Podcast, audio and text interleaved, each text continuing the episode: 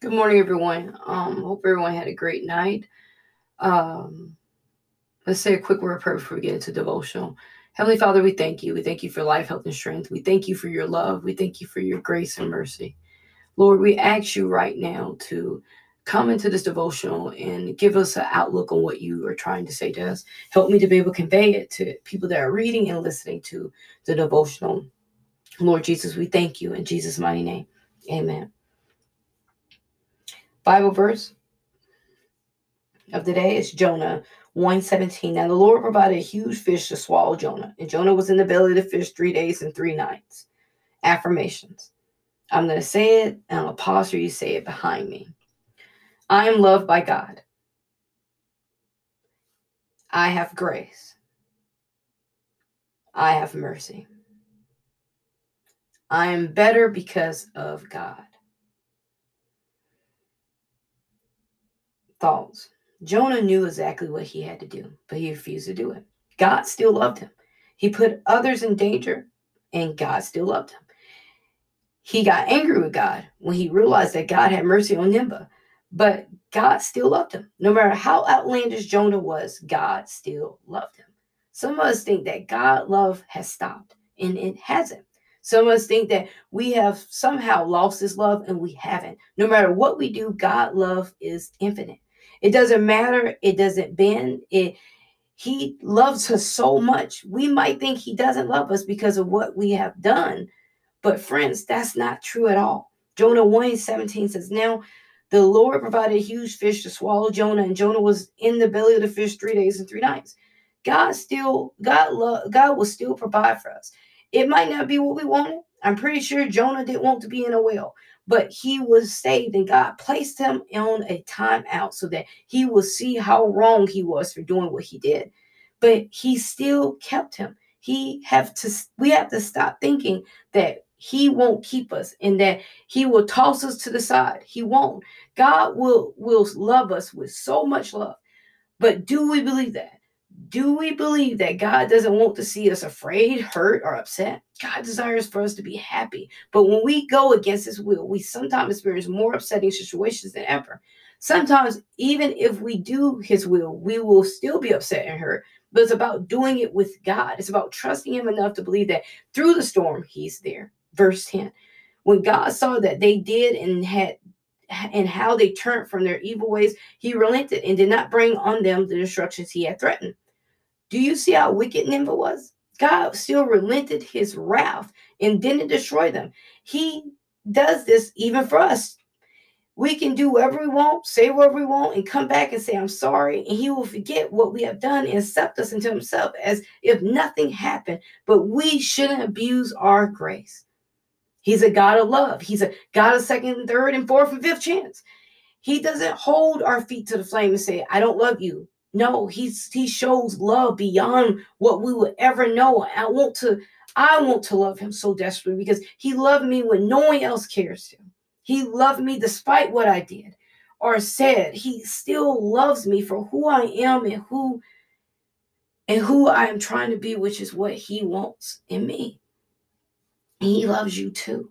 Jonah 4 and 2, he he prayed to the Lord. Isn't this what I said?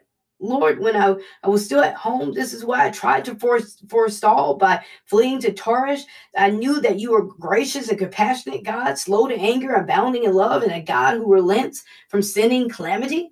I think love isn't taught enough about God. I think love isn't shown through the scriptures about his character because people try to teach about blessings and condemnation, but they don't teach about how much he loves us and how he sent his son to earth for us so that we may live. Not that we may perish. He desires to see us all live. He desires to see us all succeed, but we have to believe and trust in Him. Verse 11, and should I not have concern for the great city of Nineveh, in which there are more than 120,000 people who cannot tell their left from their right, and also many animals? Sometimes we get so caught up in our flesh and what we want to do and how we want to feel that we forget that the mercy and love of God are so great that that all he wants to do is uh, wants to do is repent because we he knows some of us don't know what we are doing we don't know our left from our right and some of us are caught into sin because we make it makes us feel validated or alive or loved God is saying today, I can give you love. I can show you mercy. I can give you what you need.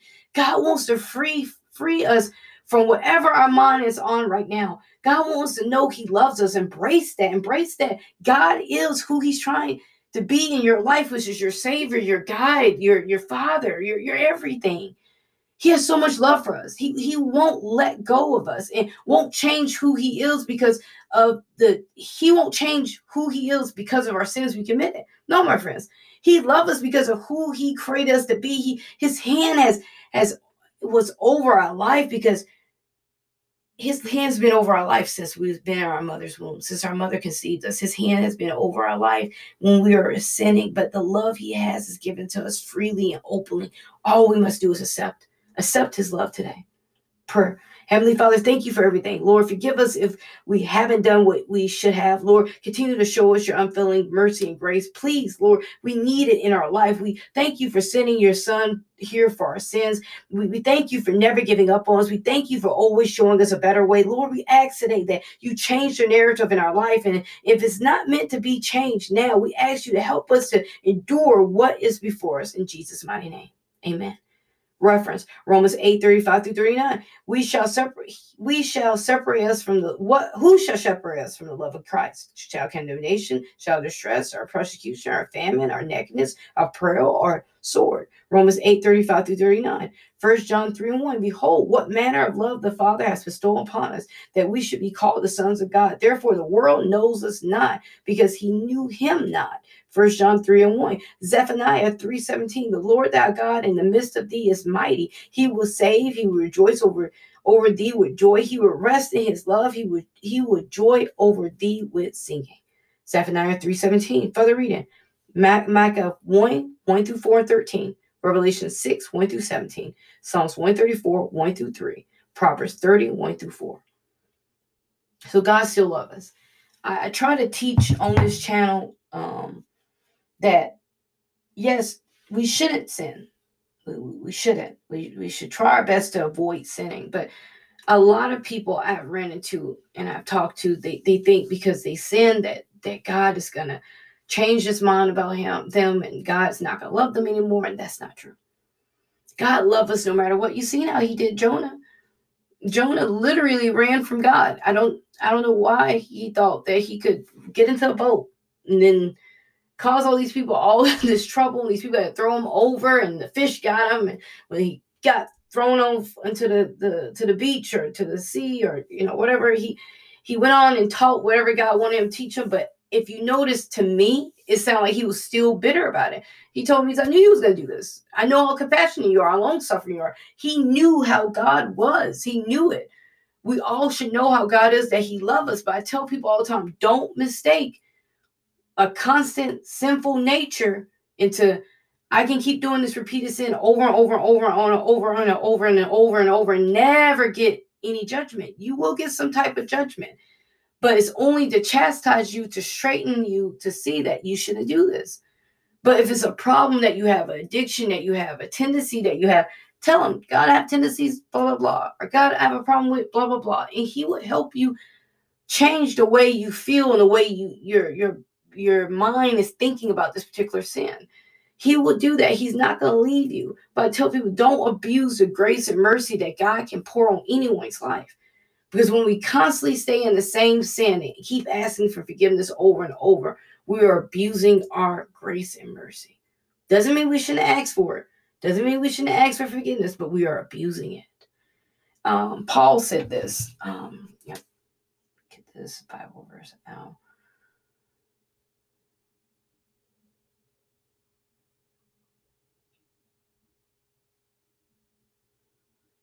Let's see. I know what it says. Easy, I'm able to pull it up real quick for us so we can go on.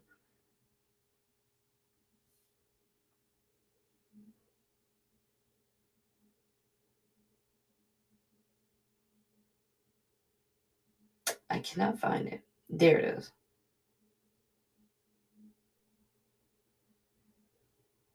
No. Okay, I can't find it. Um, I'm gonna put it in my own words. I was trying not to do that.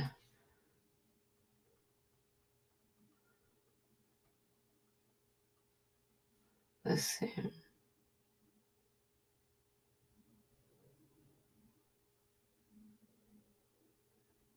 Okay, I can't find it. But basically, this is what he said. What shall we then say? Romans 6, 1 through 3, 1 through 2. What shall we say then? Are we to continue to sin so that grace may increase? May it never be. How shall we how shall we who died in sin still live in it? He said it there. He's he's like, no, he's like, just because you have grace doesn't mean you, you should continue to sin in it. You know, he, he said it even another time. He says, um, act as free men, do not use your freedom as a covering covering for evil, but use it as a bountiful slave of God. Just because you're free men, enjoy your freedom, but do not use it to continue to sin. And a lot of people think because they are Christians, they can continue to live the life of sin. And because God's grace is abundant, and it is, that they can continue in those ways. That's not why those that, that those grace are, are here. That's not why grace was placed there. It, it's another time. It's so many Bible verses that Paul written that said, you know, hey, just because you got grace doesn't mean you should go against it. It we shouldn't. We should be to the point where when we do sin, we're like, okay, I don't want to do the sin anymore. Show me how to avoid this. Show me how to do this. Show me how to do that. And a lot of times he will show you how to do it if you rely on him. But today's topic is about love. He loved us so much that he will keep forgiving us of that sin over and over and over. He even forgave um, Jonah, even when Jonah was just sitting under the tree and he was so angry about the tree being there. And and I th- think it's funny because I imagine him pouting. And Jonah says something to God like this. Hold on.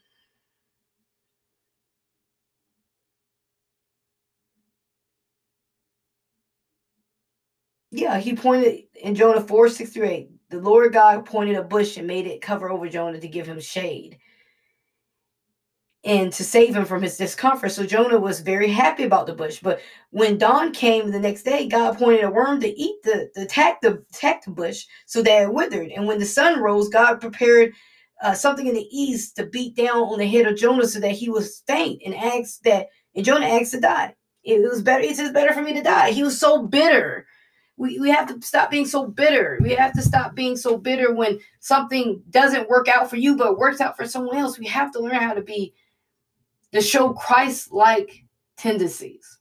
We all have fleshly tendencies, but do we have Christ like tendency? Do we have the tendency to say, okay, that's great for you. I'm to rejoice because you got this and I didn't? Can we do that? They, he couldn't rejoice because these people got got grace that he couldn't do it. He, he was so angry. He was so angry because God loved him so much. But this, but Jonah wasn't seeing what we probably see now. God gave him love. God gave them love. God showed him grace by a fish. He showed them grace by not um, raining the destruction on these people. They both got the same hand, but it looked different to Jonah. Jonah just seen these people as evil people, and these people literally did everything they could to turn away. They, did, they didn't want to do it anymore. They wanted to just worship God. They, they respected the grace and mercy that God gave them. And I think that's such a beautiful thing when we can sit here and say, I sin, but I know He loves me and I want to change. That's what true conviction is, is turning away from our sins and accepting His love, accepting the grace and mercy, and moving forward. A lot of times we forget that he loves us so much. He loves us so much. I can tell you it's countless of times when I was in the world that I couldn't made it out of the situation without God's mercy and grace. At the time, I didn't think about it, but looking back, that was because of God's grace and mercy why I made it out of some of the situations that I was in. So don't think because you're a Christian now, you sin, God's thrown through with you, you're going to hell. No. You, oh, I slipped up. I haven't read in a couple days. I haven't read my Bible in a couple days. I haven't prayed for a couple days. He hates me. No. I slipped up. I, I, kept slipping up. I haven't done this for two or three weeks. I, I, I just, I'm just down a wrong path right now. It's been going on this path for three weeks. He doesn't care. He wants you just to come back. He wants you to repent and come back. Try it again we all have situations that come up that that change our outlook on stuff we have situations that come up that makes us push back from God instead of pulling forward to Him. It's sort of like we're doing a tug of war every day. We we give a little, give a, get a little, give a little, get a little, and we we don't know how to just grunt down. Like when you play tug of war, you gotta bearing yourself down. You gotta get down in the dirt, do a squat and pull hard. That's what we got to do. We got to make sure our feet is steady on steady ground, which is the rock, which is Him, and pull with everything we can away from the sinful nature. Every day is a tug and war, but which way are you going to go? Are you going to let go the rope and let Him win? Or are you going to bear down with everything you got and say, God, I'm riding and I'm, I feel like I'm losing, but I know you're with me. And He's going to give it everything He got to make sure you hold on if you're ready and wanting to hold on. Are you willing and waiting to hold on? Do you know that Jesus loves you even if you let go of the rope and say, I'm tired? Do you know that He loves you even if you do hold on? Wherever you are in your life, Jesus loves you. And when I say that, that I don't use it in a casual way, I use it in a very honest and earnest way that He loves you for who you are. The world might not like the way you look. The world might not like what you do, your family might not like what you do, but Jesus loves you in spite of what you do. Please hold on to that. I pray you all have a blessed day. I'm sorry this one was so long, but I'm very compassionate on two things. I think I'm mandated by God. I know I'm mandated by God to show people how to build a relationship with Him. And I feel like I have to, as as a prophetess, mainly as a person, to let anyone know that Jesus loves them. He loves you. Don't think he don't love you. He loves you. Have a blessed day.